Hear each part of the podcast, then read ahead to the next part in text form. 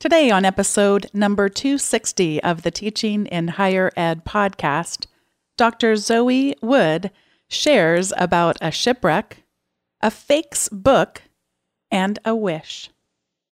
Produced by Innovate Learning, maximizing human potential.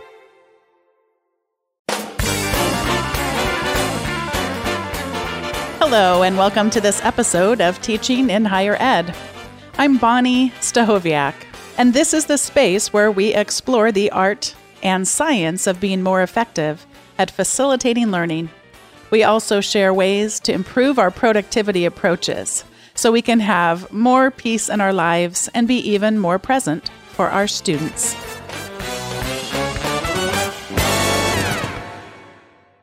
Today's guest is brought to me through my partnership with the California State University.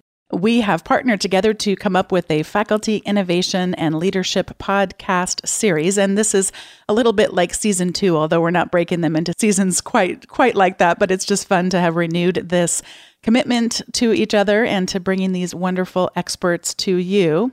The individuals who are featured in this series embody the California State University's commitment to achieving their educational goals through innovation and leadership. And today's guest, Dr. Zoe Wood is absolutely such an interesting person and has such interesting research and approaches to her pedagogy, whether it's creating computer graphics models of underwater shipwrecks, which you're going to get to hear about, or using art and creativity to help students learn computational thinking. Professor Zoe Wood's projects unite visual arts, mathematics, and computer science.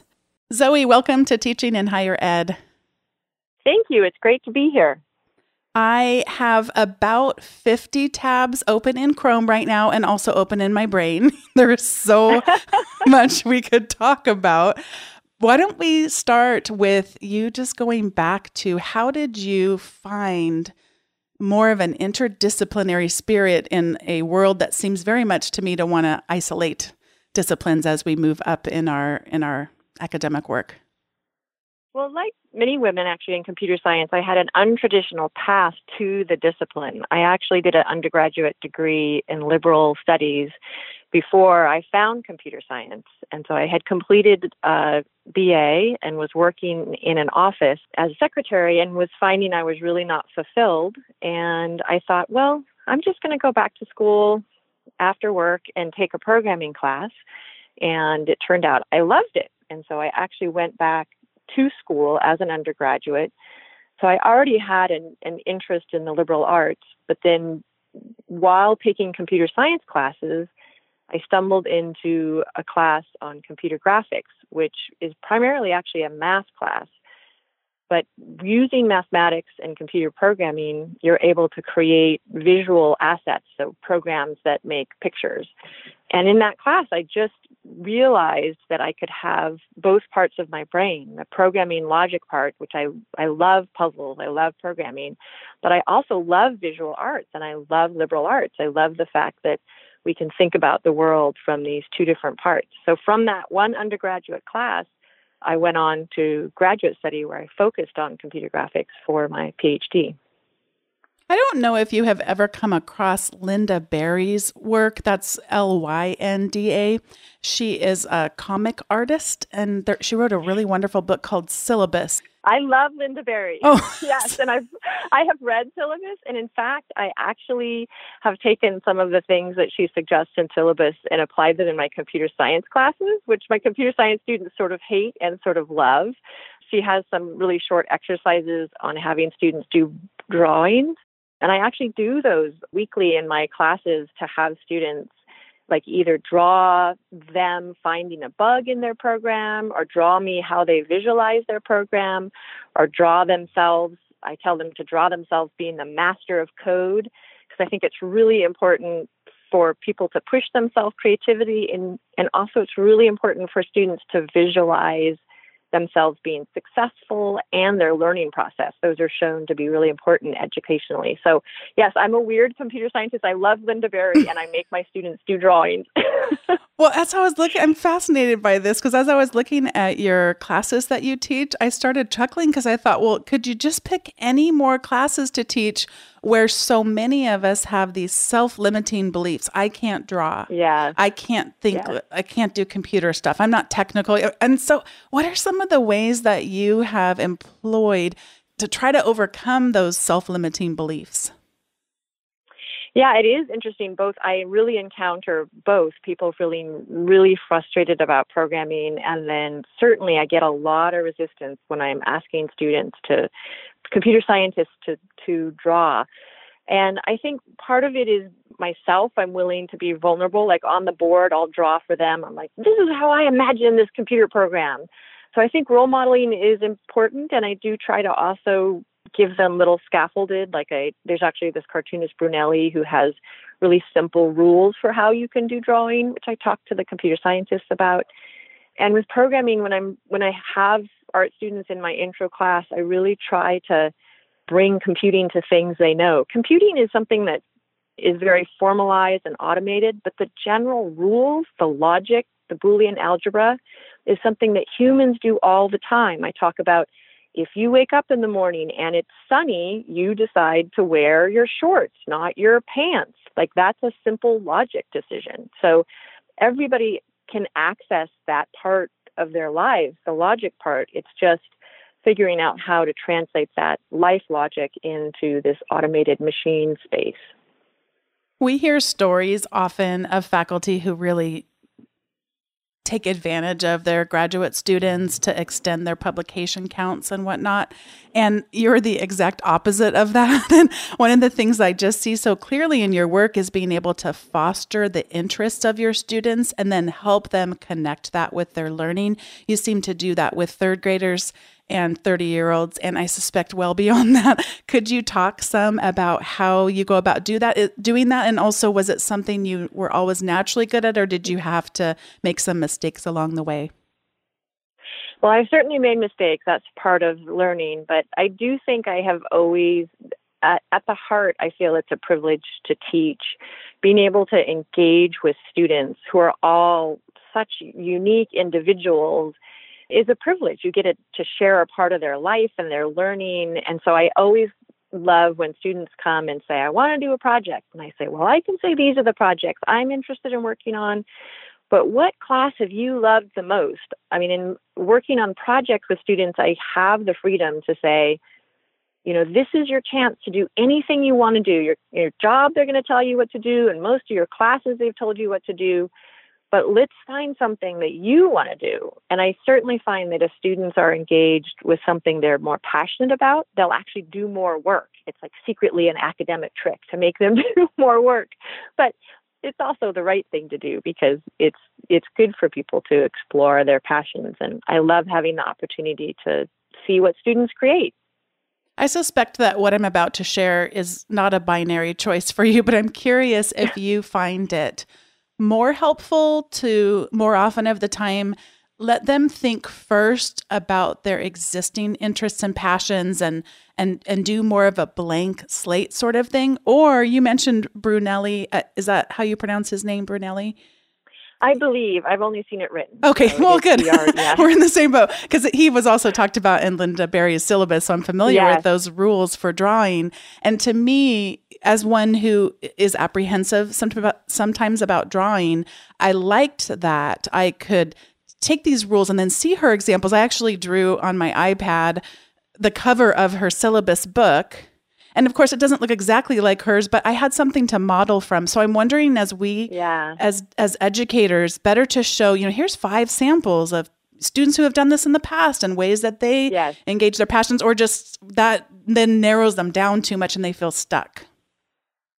Well, there is this great saying that creativity loves constraints, and I have definitely found that to be true. That it is easier for people to be creative when you do constrain them a little bit. Mm. And so I have, I do a lot of showing people past projects or talking about things I'm interested in, and a lot of times they'll take it in a different direction than what I've pitched, but I think it does help to have some structure to say this is, you know, it, it should be within this. But there's always the rare student. I mean, I I had one one senior project where the student was just completely adamant that he wanted to come up with a mathematical model for the way gophers dig their holes. Hmm. So, which I would have never thought of. and so I was like, okay, great, let's do it. You know, but that's you know that's the rarer student. More often, it's a it is a process and a discussion, and we look at examples and it's a discussion. But sometimes sometimes people know exactly what they want to do. You have a, another way of sparking our imagination, and that is by taking us to a context that's very different from the one that we live in. Could you take us underwater and tell us a shipwreck discovery story? Absolutely. That's been a part of my work with two fabulous colleagues, one in robotics at Harvey Mudd, that's Dr. Chris Clark, and one in marine archaeology, Dr. Timmy Gambin at University of Malta. And just via academic connections, the three of us have spent seven years working together on mapping in underwater, either on land or in the coastal waters of Malta. And the most recent project was specifically three years focused on um, the intelligent search and mapping of shipwrecks as Dr. Gambin's main focus as a marine archaeologist is finding and preserving these shipwrecks. Malta was heavily bombed in World War II, so there's actually a significant amount of World War II marine archaeology in the coastal waters of Malta. And so in this project, we, uh, myself and Dr. Clark, brought joint teams of students from Harvey Mudd and Cal Poly to Malta where we would spend the summers developing the algorithms and actually doing field work, looking for shipwrecks and working on acquiring data to model them as computer graphics models. During one of our days, we were doing field study in a region that Dr. Gambin thought might be of interest but hadn't been scanned very well. And we came back and we're looking at the sonar data and saw something that looked a little bit like maybe an airplane. So we were excited but we were like, okay, well, you also you also see lots of sort of bumpy things on the sonar of the ocean bottom. When we went back, we actually had trouble finding the exact location because finding something on the ocean bottom, even with GPS location, is difficult. But mm-hmm. we mm. were deploying the AUV and deploying the AUV, and finally, in one of the scans, we were in a high resolution scan, we found and we saw this shape, and we were like, we really think this is something of interest. And so we shared the data with Dr. Gambin, and he agreed with us that he thought it was something worth investigating. So he arranged for a dive team to go to the site. Um, and we were all super thrilled when he and the divers came back and confirmed that indeed we'd found a rare World War II biplane that was used for torpedo bombing. It actually is a plane from the 1930s called a Fairey Swordfish but it was used in World War II for torpedo bombing because torpedo bombing is quite difficult, and these 1930s biplanes were actually quite good at it. So it was, it was super exciting. Everybody, the whole team was just ecstatic that we'd actually not only been able to contribute to our fields of computer science and robotics, but we also were able to contribute to marine archaeology in terms of the history of Malta. So was, it was a really exciting day. You mentioned about science being done as a team. This is, you know, and we recently in the news heard about the discovery or, or the ability to photograph the black hole for the first time, which was so exciting. You're sharing this story, and if we were to try to describe in as precise means as possible, well, maybe it's not that precise, but I'm thinking about the parallels between what you just described and group projects, which most students describe as hell on earth, you know, when they're in college. Like there's all these memes on Twitter about, of course, now I can't think of any of them. But what do you think about that? Where where do those parallels exist where you think, yes, we're developing these abilities to collaborate, how critical that is for science, yet how how are you able to negate some of the just real flaws in the way most of us approach group projects in our classes? Yeah, that's definitely always an ongoing challenge with students. Certainly, most scientific work is done in large teams. We're stronger when we're together, working across institutions and across diverse teams. There's lots of interesting research that shows that diverse teams actually produce better work than more homogenous teams. it, but it is difficult. I'm currently teaching a class where students are having to build large software projects and teams and I had team meetings yesterday where three of my teams want to divorce each other. They're mm. just really frustrated.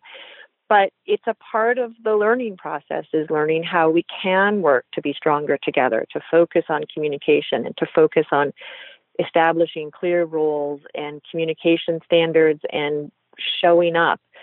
So it is difficult, but it's also a really important skill for all of us if we're going to move forward on some of the big problems our world is facing. Practicing to work in a team isn't always comfortable for students, but it's something we all need to do so we can help tackle these big problems.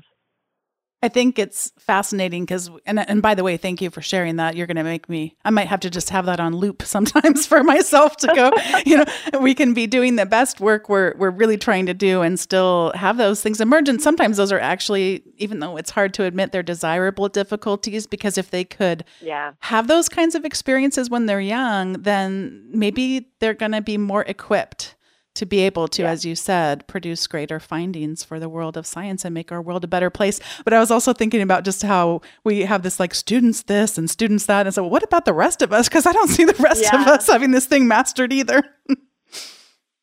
yes, we all we all could use more practice on good good team teamwork, but it's worth it. One of the ways that you are making the world a better place is making STEM more hospitable to women and helping women thrive in it. Could you tell us about WISH? Yes, so WISH is this fabulous student club. It was founded by two Cal Poly students who showed up in my office and they had just come from baking cookies with each other because they were feeling sad about how alone they are in their classes. And they came from their cookie baking session and said, We need a student club to help women have a sense of community so that we can feel better. At that time in our department, there was only 9% of the computer science majors were female, and it was very isolating. I typically would have either one or no female students in most of my classes. And so that was 12 years ago, and WISH is now hundreds of students. And we have at our department increased the female participation to closer to 24%, which is much better. We still have work to do, but it's fantastic to be seeing these groups of women coming through our curriculum. And it WISH is really founded on the idea that for people to survive in sometimes a difficult computer science environment, they need community. They need a place where they feel a sense of belonging and support. And WISH is open to male allies. We have some amazing male allies that students and faculty that help with WISH, but in general, it's focused on helping women feel that sense of belonging in computer science so that they can contribute to these diverse teams solving big problems. I had a chance through this partnership with the California State University to talk to Karina Garbesi and Eric Helgren back on episode 246. And one of the things that both of them emphasized that they had observed about women in science is that there's a multiplier effect when you help young women see that their knowledge and skills can serve others. And this also came up for marginalized populations as well, just the just how instead of it being about me and that more individualistic culture, then I can be about us. And you've already mentioned that as many themes during our conversation. I'm wondering if you've also seen this orientation towards service to help overcome some of these barriers. Yeah, that's something that's been established in computer science as one of the key factors for helping underserved populations feel more successful is for them to have a really good map of how what they're doing in the classroom, which can be abstract, can be applied to the real world. And so that's part of why I am really passionate about having undergraduate students participate in research, because research does tend to have these broader applications where you can see where what you're doing actually can be applied. Computer science can be quite abstract with some faculty designing curriculum like we're going to count how many times this letter shows up in this file, which is good practice for basic skills, but students can get lost in why does that matter. So certainly having projects that can be applied to a real world setting is definitely more appealing for all students, but in particular if you're an underserved student struggling to see how you fit in with the culture, it can be extra important to see what I'm doing will have an impact in the world. Absolutely. One of those things about the rote exercises, like you just described, and it comes up in discipline after discipline, whether you're talking about teaching someone how to write, how to do math, how to be a computer scientist, is that not only do we not know why this matters, but then we don't build up the competencies to be able to solve the more complex problems because we're just used to someone presenting us with a problem and not always formulating some questions of our own because then when you have the question, it's like, oh, wow, now that I have a question, I actually have to figure out how it might be answered. And that's one of the ways I suspect your teaching really helps to contribute to building that critical thinking that helps us explore more of the mysteries we want to examine.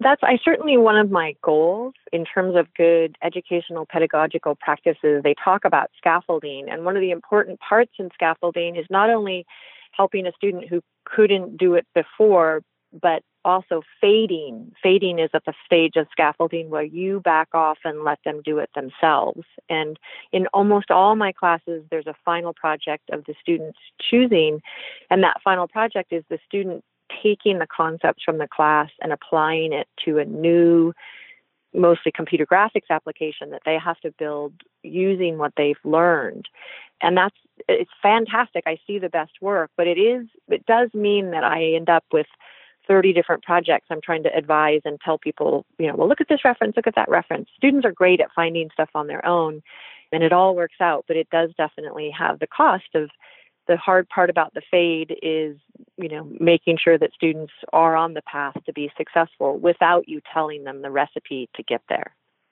I find that fading part very challenging sometimes too because I want to be of service, I want to be helpful, and mm-hmm. yet sometimes if I can find a way to not be helpful, I'm actually going to help them learn more, but it's very hard. It's very hard. Yes, absolutely. Absolutely. When we talk about interdisciplinary work, there are many challenges that any of us might encounter within our discipline, and we're trying to go out and collaborate with other disciplines. You have a, a new minor there, semi new, called Computing for the Interactive Arts. And I'd love to have you share a little bit about the background of that, but also some of the challenges you were able to overcome with doing such such a complex thing. Yes, I love this little minor. It's a cross-disciplinary minor between computer science and the art and design department at Cal Poly, and it organically came from in the computer graphics courses. Students are developing these assets, and I, they've learned to program very well but when they would interview an industry, I had industry tell me several times, your students are technically amazing, but they don't have an eye. They don't have an eye, and which I myself, as a primarily computer scientist, had to be like, what does that mean? And through working with industrial advisors, they really said they need to know art and design principles. They have to be able to not only build a computer graphics program that has all the math to make these pictures, but the picture has to look like something someone wants to look at. so, via this amazing collaboration with my uh, collaborator in art and design, Dr. Enrica Costello, she's in digital media, so she teaches some of the art classes that most closely touch computer science it took us years to get these two departments to work together and to consider this minor that has classes both in art and design and in computer science. And certainly the interdisciplinary part was challenging. I was told by some of the people in the art department that what we were doing is not art, and certainly the art and design students struggle with the difference in the culture and computer science. But what we're seeing uh, in the minor when we've looked at initial demographics is that the minor is attracting a fairly diverse student body. And the students, this is in our third year, they're being able to produce these art and design and computer science students are producing really interesting capstone projects. For example, the most recent group, they designed a virtual reality experience to test biofeedback on anxiety and stress during completing a task in a virtual reality setting. So they made a virtual reality experience and they had a heart rate monitor attached to their users participating in the user study to try to figure out when the people were in this virtual reality experience, which was a broken shipwreck, and they had to complete tasks to fix the ship, which tasks were most stressful. And the goal was to design an experience that then, then you could then help people manage stress and anxiety during task completion if we could figure out which things were most stressful and how the system worked.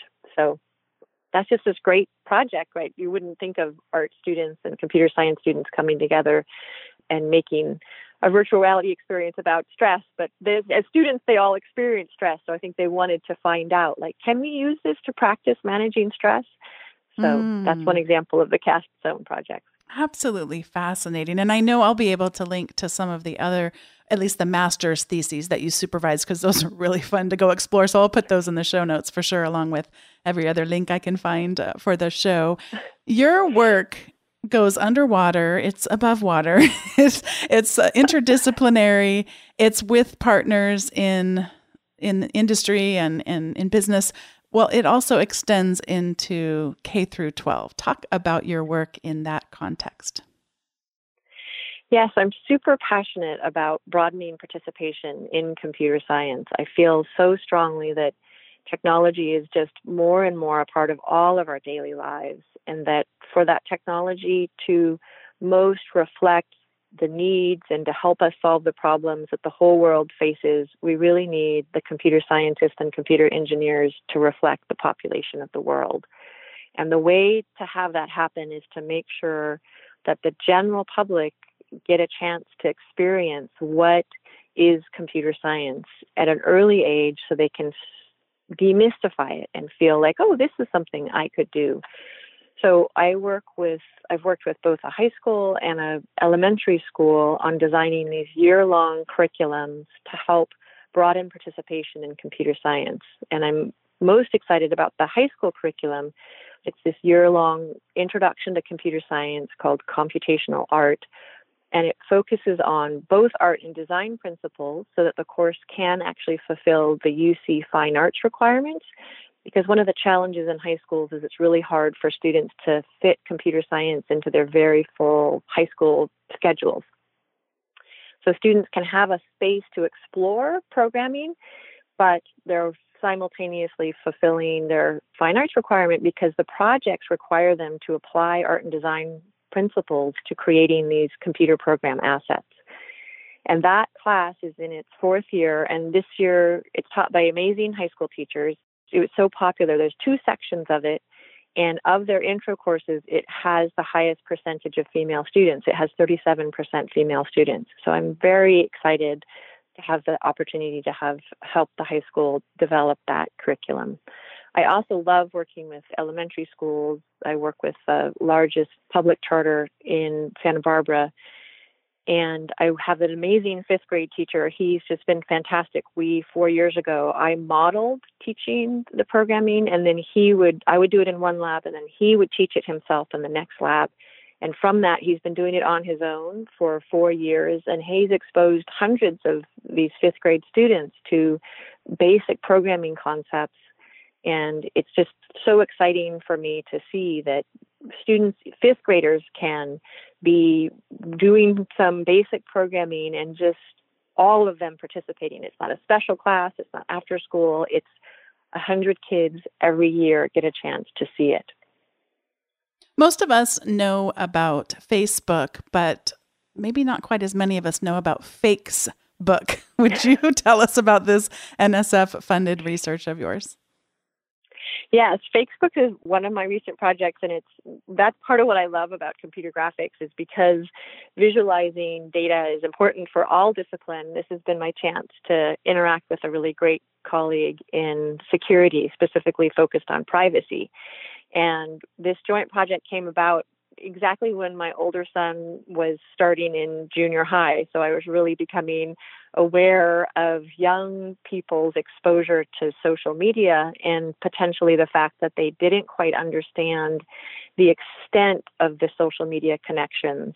So Fakesbook is designed as a social media platform for teaching. It's been used for two summers in a summer program focused on high school and middle schools, teaching them computer security concepts.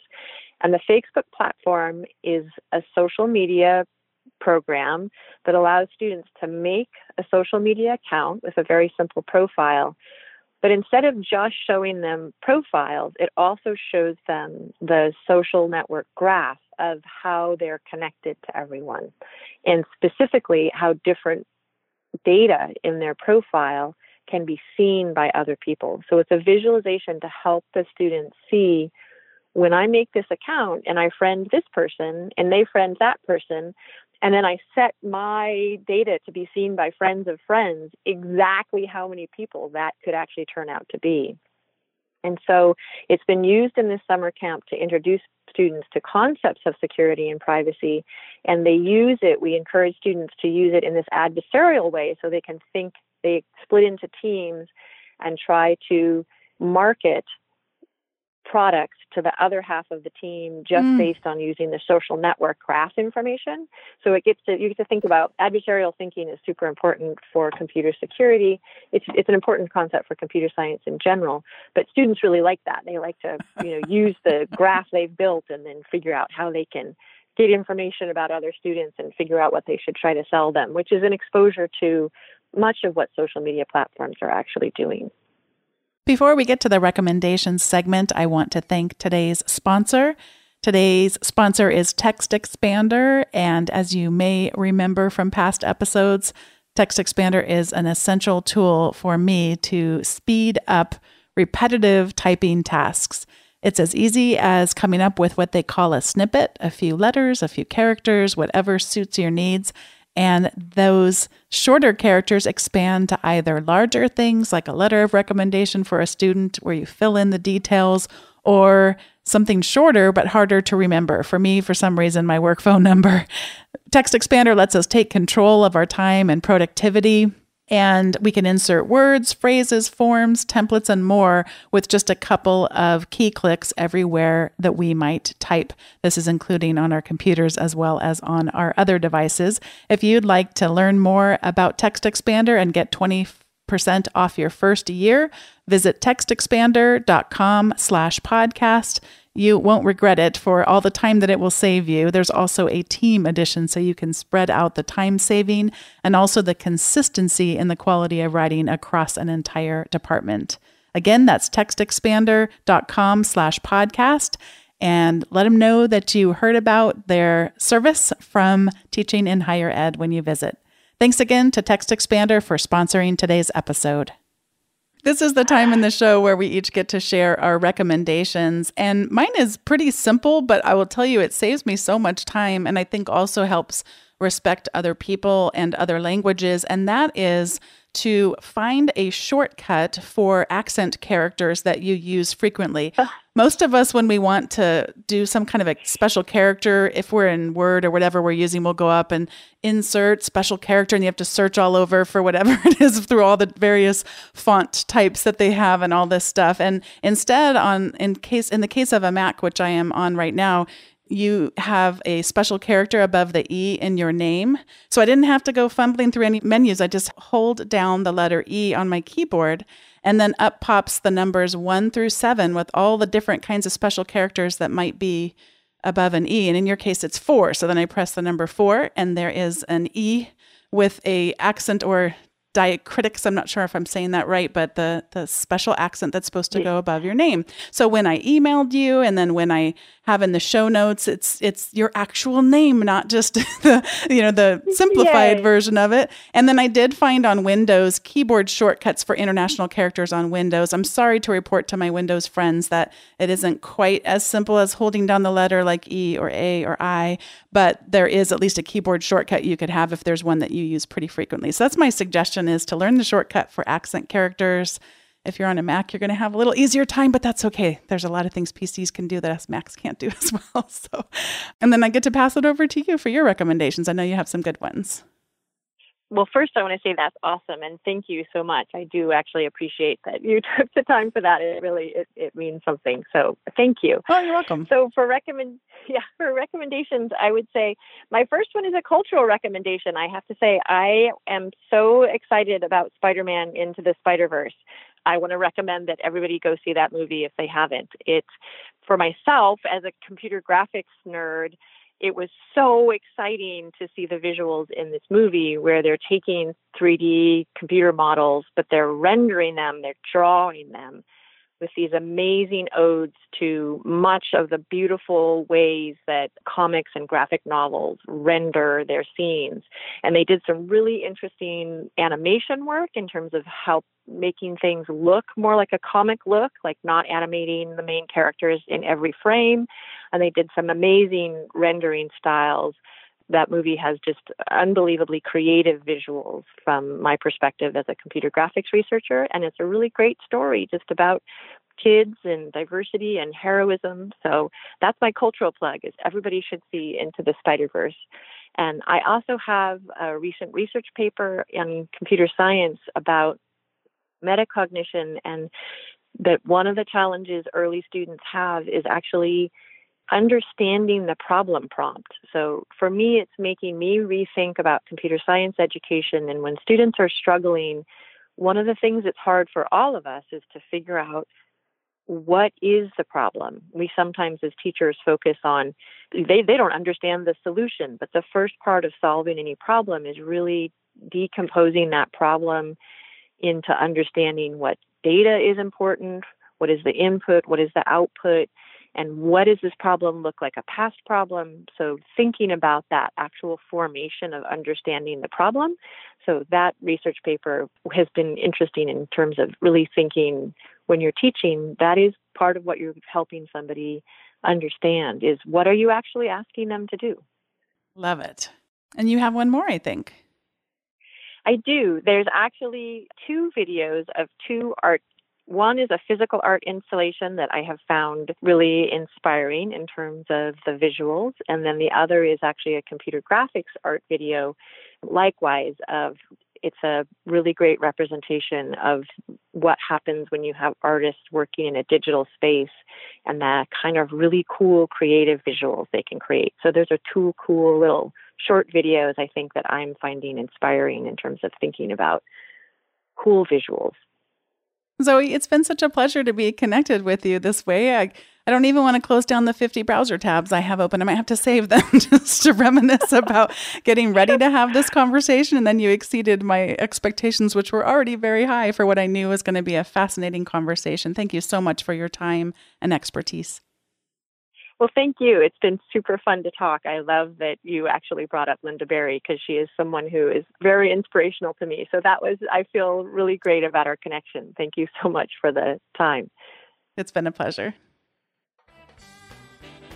What a pleasure it was to speak with Dr. Zoe Wood as a part of the Faculty Innovation and Leadership podcast series through my partnership with the California State University. Thank you so much for your time, Zoe, and I love your inspiration that you provide to all of us. Thanks to each one of you for listening. I would love to have you share the episode with one or more of your colleagues or get in touch with me if you're on Twitter and want to connect. I'm at BONNI 208. The podcast is at TI, as in teaching in higher ed, as in higher education.